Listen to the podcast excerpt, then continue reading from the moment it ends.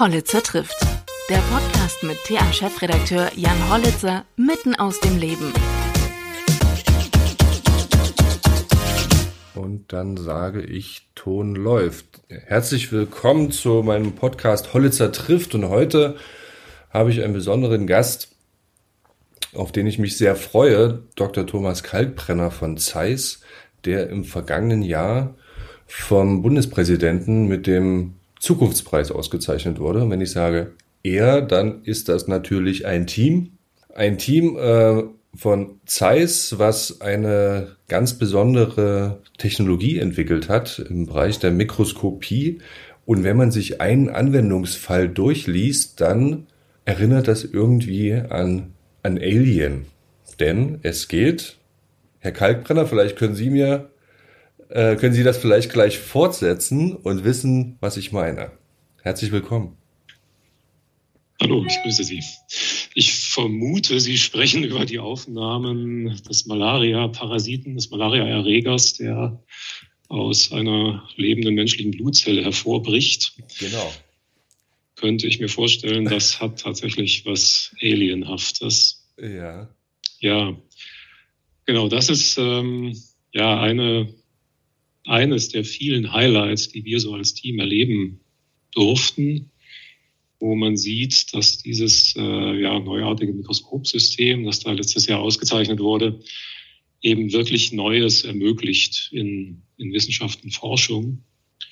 Und äh, in dem konkreten Fall geht es eben über den, äh, geht es um den Malaria-Parasiten. Malaria ist äh, immer noch ein ein riesiges, ein ungelöstes Problem weltweit. Das äh, wissen die meisten vermutlich. Es betrifft einen sehr großen Anteil der Weltbevölkerung.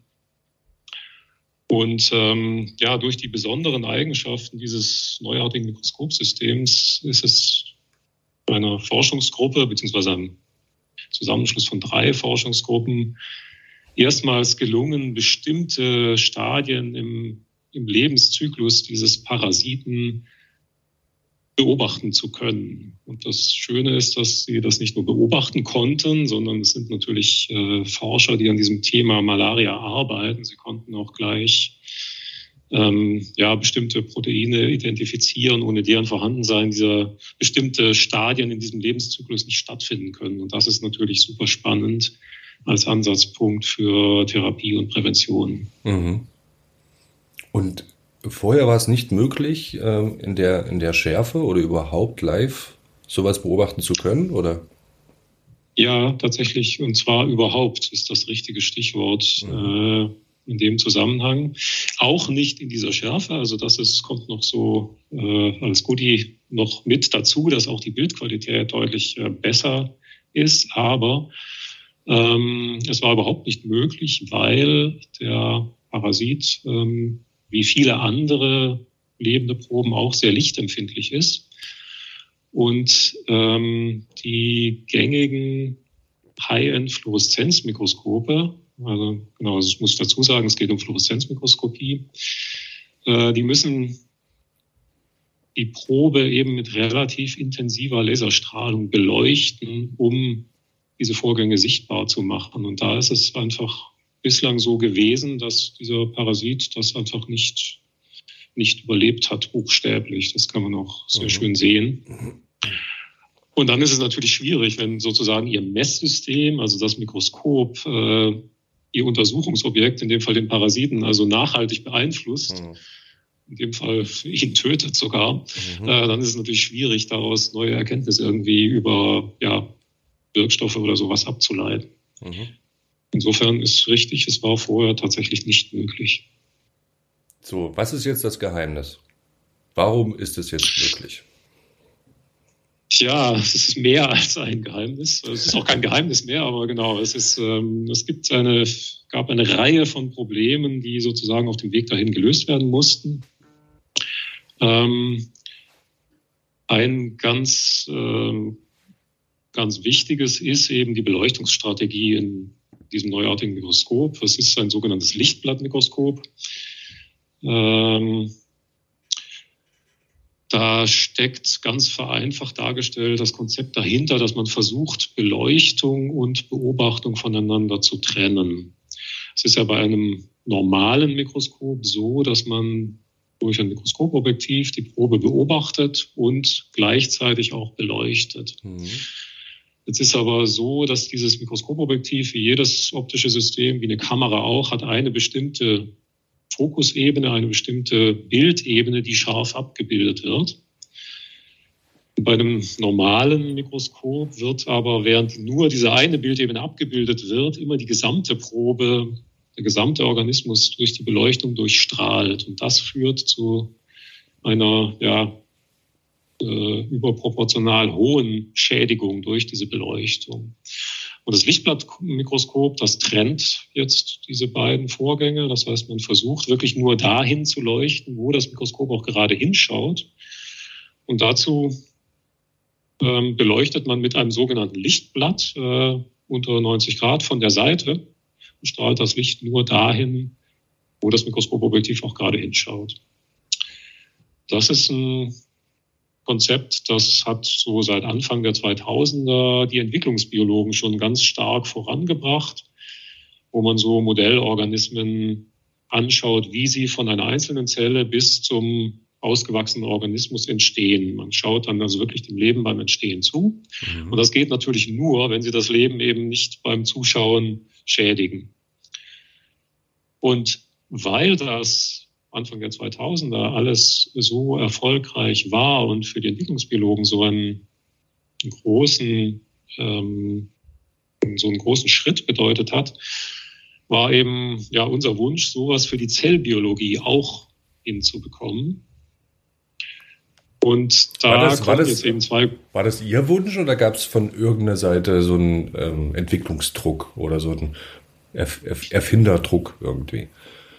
Naja, der Erfinderdruck kommt sozusagen ja durch den Markt und durch letztendlich auch unsere Vernetzung in die wissenschaftliche Welt. Ähm, also wir haben in der, ja, wir haben eine Abteilung, die nennt sich Advanced Development, die sich eigentlich, äh, also zu Deutsch Vorlaufentwicklung, die sich mit sozusagen solchen Fragen beschäftigt. Was ist eigentlich die, in, in Zukunft nötig, äh, um die Mikroskopie weiterzubringen? Technologisch, aber eben auch von der Applikation. Mhm.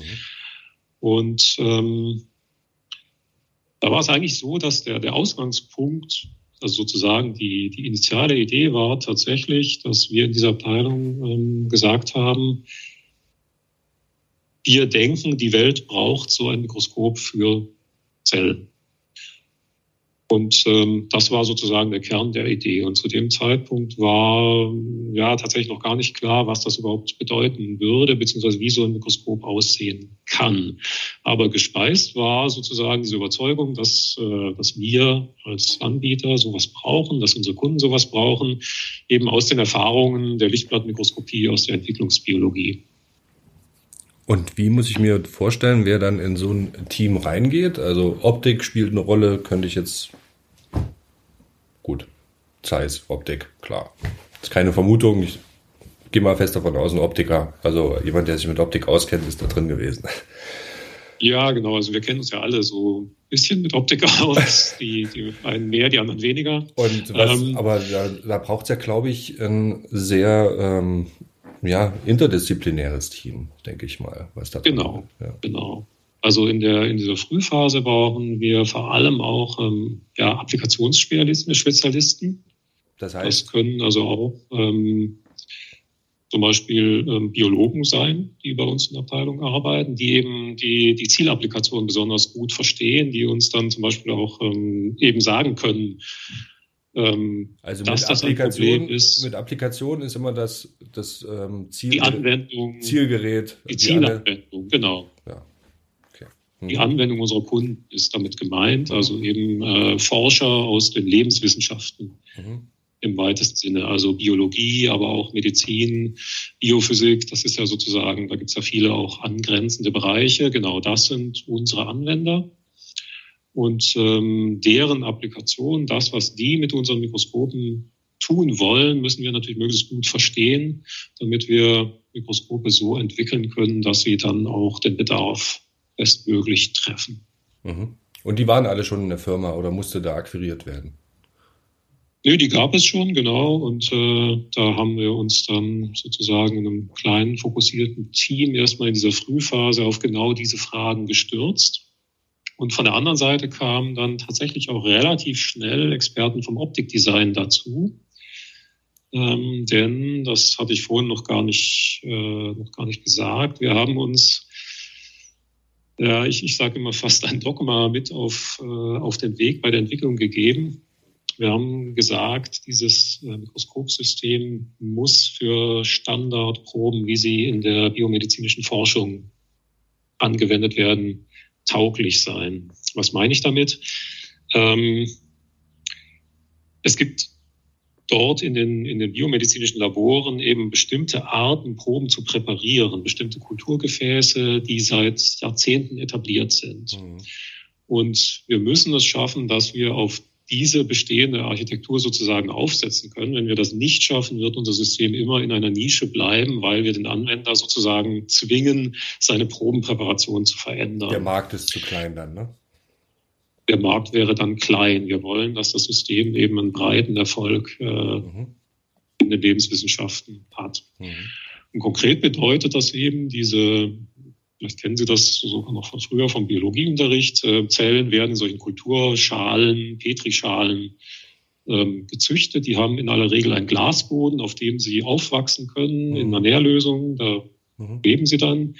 Und sie werden eben von unten durch den Glasboden durch mikroskopiert. Das ist das gängige Verfahren. Und ähm, ja, da haben wir jetzt eben das ganz große Problem äh, gehabt, dass äh, wenn Sie jetzt dieses Konzept, was ich vorhin beschrieben habe, dass man sozusagen mit dem, der Beleuchtung unter, von der Seite ähm, in die Probe scheinen möchte, man dann aber mit dem Mikroskopobjektiv von unten durch den Glasboden schaut, dann funktioniert das nicht. Also wir mussten diese ganze Anordnung sozusagen um äh, grob 45 Grad verkippen. Und da kam dann die Herausforderung für unsere Optikdesigner, weil das geht nämlich mit äh, gängigen Mikroskopobjektiven nicht. Das, äh, so ein Mikroskopobjektiv kann nicht schief durch so einen Glasboden gucken, mhm. weil die Bildfehler, die dabei entstehen, sind so drastisch, dass mhm. die Abbildung einfach komplett kaputt ist. Mhm. Und äh, das war zu dem Zeitpunkt ein ungelöstes Problem und wir wussten auch nicht, wie wir das lösen können würden. Und da wurde dann intensivst darüber nachgedacht und äh, es kamen, ja, kamen einige interessante Lösungsansätze dabei raus. War auch kein geradliniger Weg. Äh, und am Ende haben wir aber eine Lösung realisieren können, die eben dieses Dogma, das ich eingangs erwähnte, tatsächlich erfüllt hat, dass also die Anwender mit ihren beliebigen gängigen Probengefäßen unser Mikroskopsystem betreiben können. Wie groß war denn der Erfolgsdruck und wie viel Zeit hat man Ihnen denn gelassen als Team? Ja, das hat schon eine Weile gedauert. Ähm, am Ende der Erfolgsdruck ist natürlich immer, äh, der ist natürlich immer da. In dem Sinne, wir wollen am Ende ähm, erfolgreiche Systeme entwickeln, die im Markt auch eben bestehen. Und es gibt auf dem Weg dorthin natürlich immer wieder ähm, Challenges, wie man neudeutsch sagt. Also man wird immer wieder auf den Prüfstand gestellt, die Konzepte und natürlich auch ähm, letztendlich die, die Marktaussicht mhm. des Systems. Mhm. Man lernt ja über die Entwicklungsphase immer mehr dazu. Also man sieht ja sozusagen, was nicht funktioniert. Das ähm, System nimmt zunächst auf dem Papier, später in Form von Demonstratoren im Labor ja immer mehr Gestalt an und man wird immer wieder ähm, auf den Prüfstand gestellt. Äh, sind wir noch auf Kurs? Ja, ist das noch der richtige Weg? Wird das System am Ende die Eigenschaften haben, die es braucht, um im Markt erfolgreich zu sein? Und ähm, genau, also das, dieses, dieses kontinuierliche Challengen, das passiert und äh, ja, da muss man sich natürlich immer wieder behaupten und muss auch immer wieder zeigen, dass man noch auf dem richtigen Weg ist. ist aber auch natürlich gut so, dass man nicht sozusagen munter vor sich hin entwickelt und dann ganz am Ende feststellt, ähm, hm, das ging dann in die falsche Richtung. Mhm. Und wie lange hat es jetzt gedauert, das so auf, diesen, auf dieses Niveau zu bringen? Also die, diese allererste Idee, in Anführungszeichen, was ich eingangs sagte, sozusagen diese, das Formulieren des Wunsches, die, die Welt braucht dieses Mikroskop, ähm, das war so Ecke 2012, 2013. Also so acht bis neun Jahre hat es gebraucht, bis wir erste Systeme ausgewählten Kunden dann zur Verfügung gestellt haben, die dann damit ja, solche Dinge tun können, wie wir sie eingangs beschrieben hatten. Mhm. Malaria-Erreger. Gut, es ist ja natürlich auch nicht selbstverständlich, dass man äh, so, so eine lange Zeit hat. Ne? Also ähm, ich habe irgendwo gelesen, dass ihre Arbeitsweise auch so mit einem, mit einem Start-up verglichen wurde. Und dass das natürlich dann in diesem großen äh, Konstrukt von Zeiss äh, ja ein sehr gutes Umfeld ist, um genau solche Entwicklungen voranzutreiben.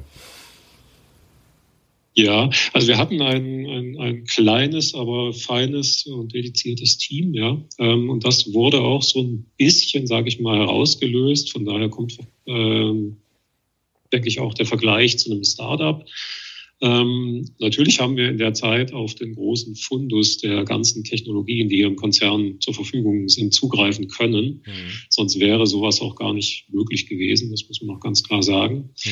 Aber es war tatsächlich eine, ähm, ein, ein sehr fokussiertes Arbeiten. Also das Team wäre eigentlich zu klein gewesen, ähm, wenn man sozusagen in einer ganz klassischen Art und Weise rangegangen wäre.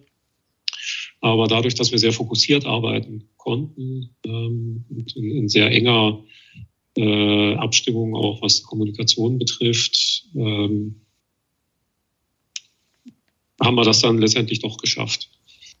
Mhm.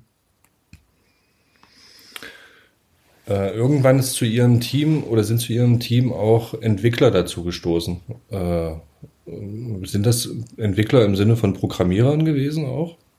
Weil wenn ich jetzt an, also wenn ich jetzt als Laie, ne, ich habe hier irgendwo noch aus Kindertagen mein, mein kleines äh, Mikroskop, äh, was ich im Winkel vielleicht ein bisschen verstellen kann. Ich habe drei Stufen oben und unten habe ich einen Spiegel, den ich auf die Lichtquelle justieren muss, damit das Ding nach oben strahlt. Wozu braucht man äh, oder wofür sind dann Programmierer äh, verantwortlich in diesen Tagen, ist wahrscheinlich für Sie eine absolute Laienfrage, aber ich denke, so viele Menschen haben in ihrem Alltag nicht mit äh, einem Mikroskop zu tun. Ja, genau. Das ist natürlich das klassische Bild. Das ist auch absolut richtig. Und in der Schule sehen die Mikroskope auch noch so aus.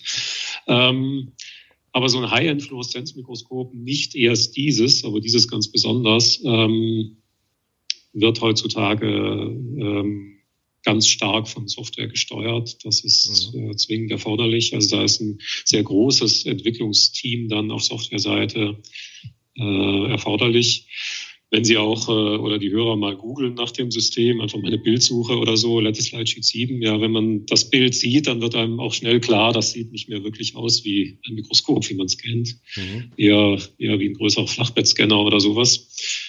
Also da gibt es keine, keine Okulare mehr, wo man durchgucken könnte. Ähm, die gesamte Datenaufnahme ist ja auch kamerabasiert und auch das sind wieder High-End-Spezialkameras aus dem Forschungsbereich. Und äh, insofern die gesamte Ansteuerung, die ganze Datenaufnahme ähm, ist sehr softwareintensiv. Und was bei diesem System noch dazu kommt, kann man an der Stelle auch mal ein paar Zahlen vielleicht verdeutlichen. Die Datenmenge, die dieses System ausspuckt, ist auch gigantisch. Ähm, es ist dadurch, dass es ähm, durch seine besonderen Eigenschaften immer gesamte 3D-Volumina der Probe aufnimmt. Das ist sehr schön für die Forscher, ja, aber das ist eine sehr, sehr große Datenfülle. Einfach um ein Beispiel zu geben.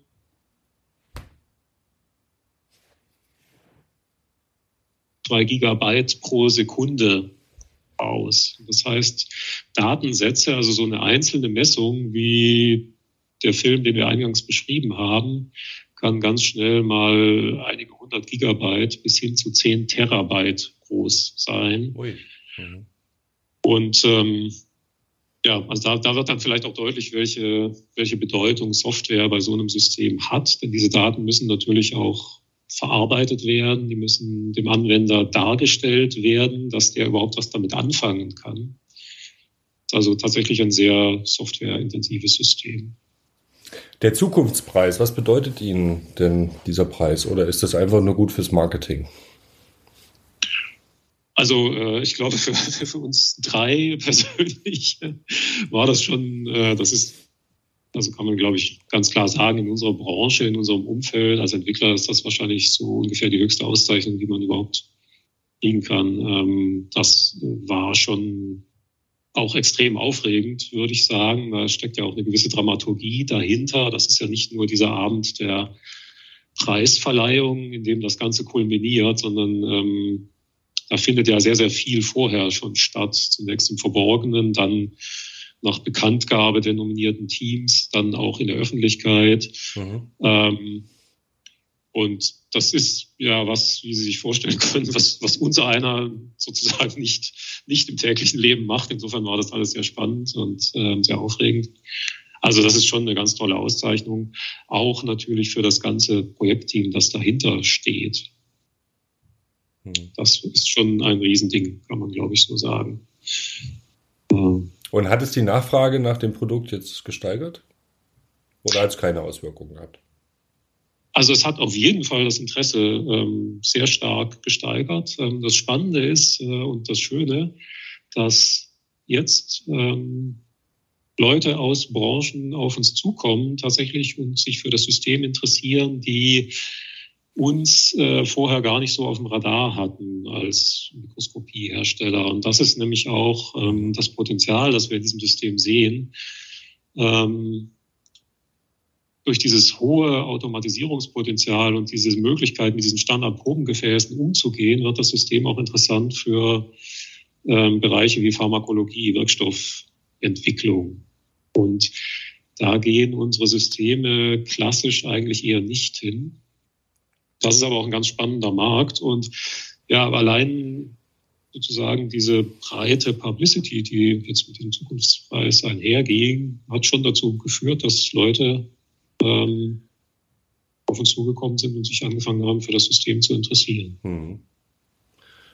Was würde es denn kosten, wenn ich mir jetzt so ein äh, Lattice Lightsheet 7 bestelle? Das äh, darf ich Ihnen genau gar nicht sagen. Da müssen Sie auf unsere Vertriebskollegen zugehen. Dachte aber für, die, für die Größenordnung, also ein, ja, ein gut ausgestattetes Eigenheim oh. ist es schon. Ja. Dann muss das ja für die Kunden auch tatsächlich einen, so einen großen Mehrwert bieten, das System, dass ähm, das auch auf ihre Produkte dann äh, derart einzahlt. Ja, das ist so. Ähm, diese, diese Preisgrößenordnung, einfach um das mal in die Perspektive zu rücken. Ähm, wir haben ja auch andere High-End-Fluoreszenzmikroskope im, im, Portfolio, also die Superauflösungsmikroskope. Ähm, die sind auch etwa in der Preisregion. Also dieses ist jetzt noch mal ein bisschen, ja, sage ich mal, high-endiger unterwegs, aber ähm, diese Größenordnung ist schon üblich, ja. Und ähm, genau, dem am Ende steht dahinter, dass eben die Anwender in der Forschung, dass es für die den Unterschied macht, dass sie in ihrer Forschung weiterkommen oder nicht. Mhm. Das ist letztendlich der Mehrwert. Hat denn, damit. Hat denn der, also 2022 haben Sie den Zukunftspreis äh, verliehen bekommen? Und dann die Jahre davor waren ja schon durch Corona, auch durch die Pandemie mit geprägt. Hat sie das in irgendeiner Art und Weise beeinflusst in ihrer Entwicklung oder dann vielleicht auch im, im Ausrollen oder im äh, Bedienen von Kunden?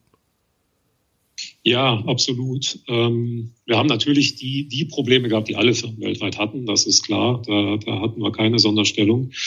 Ähm, wir hatten in dem Projekt aber konkret das Problem, wir haben ein halbes Jahr vor Beginn der Pandemie ein, äh, ja, so ein Early Customer Programm, also so eine Kleinserie aufgelegt, wo wir eben noch gar nicht offiziell das System im Markt hatten, ähm, wo wir aber ähm, eine Handvoll ja, handgefertigte Prototypen eben ausgewählten Kunden, die sich darum bewerben konnten, zur Verfügung stellen wollten. Einfach weil der, der Bruch mit den klassischen Konzept, äh, Mikroskopiekonzepten so groß war, dass wir diesen Weg gehen wollten, dass wir erstmal versuchen, mit einer kleinen Anzahl ähm, auf beiden Seiten, also den Markt auch vorzubereiten, ja, auch die Anwender darauf vorzubereiten und auch selbst noch mehr über das System zu lernen, gemeinsam mit Anwendern, die mhm. sich darauf an, einlassen möchten.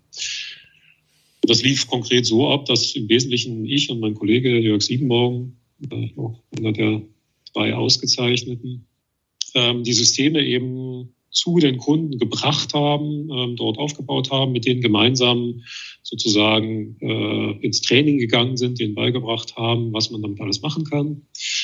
Und ähm, das war an sich ein, ein sehr schönes Herangehen, hat auch super funktioniert. Da sind zum Beispiel solche Daten dann dabei rausgekommen. Aber ähm, dann, dann kam die Pandemie und mhm. äh, das Reisen war zu Ende. Ich erinnere mich noch, äh, meine also ich bin mit dem System, das nach Melbourne ging, wo diese beeindruckenden Daten von dem Malaria-Erreger dann in Folge rausgekommen sind. Da lief die Pandemie schon sozusagen seit zwei Wochen. Wir sind dann, also mussten Entscheidungen fällen, machen was oder machen was nicht. Und im Nachhinein bin ich natürlich heilfroh, dass ich gesagt habe, ja komm, äh, jetzt noch Augen zu und durch, ähm, wird schon gut gehen. Ähm, denn hätten wir es nicht gemacht, dann wären diese, diese tollen Ergebnisse nicht gekommen. Mhm. Und das war natürlich dann insofern eine, eine Rieseneinschränkung, weil ja die gesamte Zeiss-Organisation weltweit dieses System auch noch nicht kannte. Das heißt, wir mussten dann in Folge die Systeme, naja, wir konnten die in Kisten packen, konnten die zu diesen Kunden hinschicken, aber die Kollegen vor Ort im Land ähm, kannten das System ja gar nicht. Die konnten noch nie ein Training an dem System bekommen, konnten nie daran ausgebildet werden. Für die war das völlig neu. Und äh, ja, die mussten sich dann darauf einlassen, dass sie sozusagen unsere Hände und Augen und Ohren vor Ort sind. Und wir haben dann versucht, über ja, eben Teams-Sitzungen dann äh, per Remote-Zugriff ja. die Systeme mit denen gemeinsam zu installieren und dann auch die Kunden remote zu trainieren. Mhm das war, war schon spannend. So, Zukunftspreis gewonnen, äh, neuartige Technologie entwickelt, alles, alles erreicht. Was kommt jetzt? Ruhestand. ist noch ein bisschen früh. nee, es geht natürlich weiter. Das ist, ähm, das ist ja eine neue Plattform eigentlich. Ähm, man nimmt das immer als neues Mikroskop wahr, ja. Wir haben jetzt eigentlich eine neue Plattform, eine neue Technologie in den Markt eingeführt. Wir haben Haufen Ideen, wie es damit eigentlich weitergeht. Mhm. Damit geht ja für die Anwender und letztendlich für uns ein bisschen eine Tür zu was Neuem auf. Und da gehen wir gerade durch. Und äh, die Folgeprojekte laufen schon. Also das erste Folgeprojekt ist sogar schon auch Markt eingeführt. Das ist sozusagen am gleichen System, einfach Verbesserungen, die ähm, jetzt auch über die Lernphase der ersten Systeme rein, reingekommen sind. Die werden da umgesetzt. Hardware oder und, Software? Äh, also wenn wir jetzt, also vom Gerät her oder geht es vor allem um Updates, Software-Updates? Sowohl als auch im Moment tatsächlich Schwerpunkt Software, mhm. äh, wo wir versuchen, einfach die, ähm, die einfache Bedienbarkeit des Systems, die ist sowieso schon ein ganz starker ähm, Ankerpunkt gewesen bei der Entwicklung, dass wir das noch weiter treiben, dass einfach wirklich jeder beliebige Forscher in jedem beliebigen äh, Labor mit dem System gut umgehen kann. Und dann geht es aber auch um ja, Workflows, nennt sich das Neudeutsch, also äh, bestimmte Arbeitsabläufe in Experimenten, die jetzt zum Beispiel für die Wirkstoffentwicklung interessant sind, dass wir dann versuchen, die auch gezielt in der Software abzubilden und zu ermöglichen. Das sind solche Folgeprojekte. Mhm. Und dann geht es auch ganz stark in Richtung ähm, ich hatte vorhin kurz nebenbei die Superauflösungsmikroskope erwähnt. Das ist auch eine bestimmte Kategorie von Mikroskopen, die 2014 wurden diese Entwicklung mit dem Nobelpreis ausgezeichnet. Und ähm, die passen eigentlich perfekt zu dieser neuen Plattform. Das heißt, die wollen wir da auch noch mit reinholen. Also es gibt ganz viele Ideen, die die zukünftigen Forscher hoffentlich auch begeistern werden. Wie setzen wir das im Folgenden um? Also kein Ruhestand. Kein Ruhestand und äh, den Nobelpreis gibt es ja auch noch, wie Sie gerade erwähnt haben. Ja, ich glaube, der kommt für uns nicht in Frage. Ähm, das, äh, da ist, glaube ich, der Zukunftspreis schon wirklich die Krone, einfach weil wir ja sozusagen nicht mehr im rein wissenschaftlichen Umfeld tätig sind. Wir sind ja Geräteentwickler, Systementwickler. Der kommt für uns, glaube ich, nicht in Frage. Ja. Bisschen Bescheidenheit und Demut ist ja auch ist ja auch richtig und wichtig. Herr Kalkbrenner, vielen Dank. Ich hätte nicht gedacht, dass äh, Mikroskopie so spannend sein kann. Ähm, und alles, was dahinter steckt und wie das heutzutage funktioniert. Ähm, Glückwunsch nochmal und viele Grüße auch an Ihr Team. Und äh, bin gespannt, was bei Zeiss da alles noch so unter der Haube äh, entwickelt wird und äh, was da noch so passiert und rausfällt. Äh, ich fand es sehr spannend. Vielen Dank. Ja, sehr gerne und vielen Dank für das Gespräch. Auf bald. Bis bald.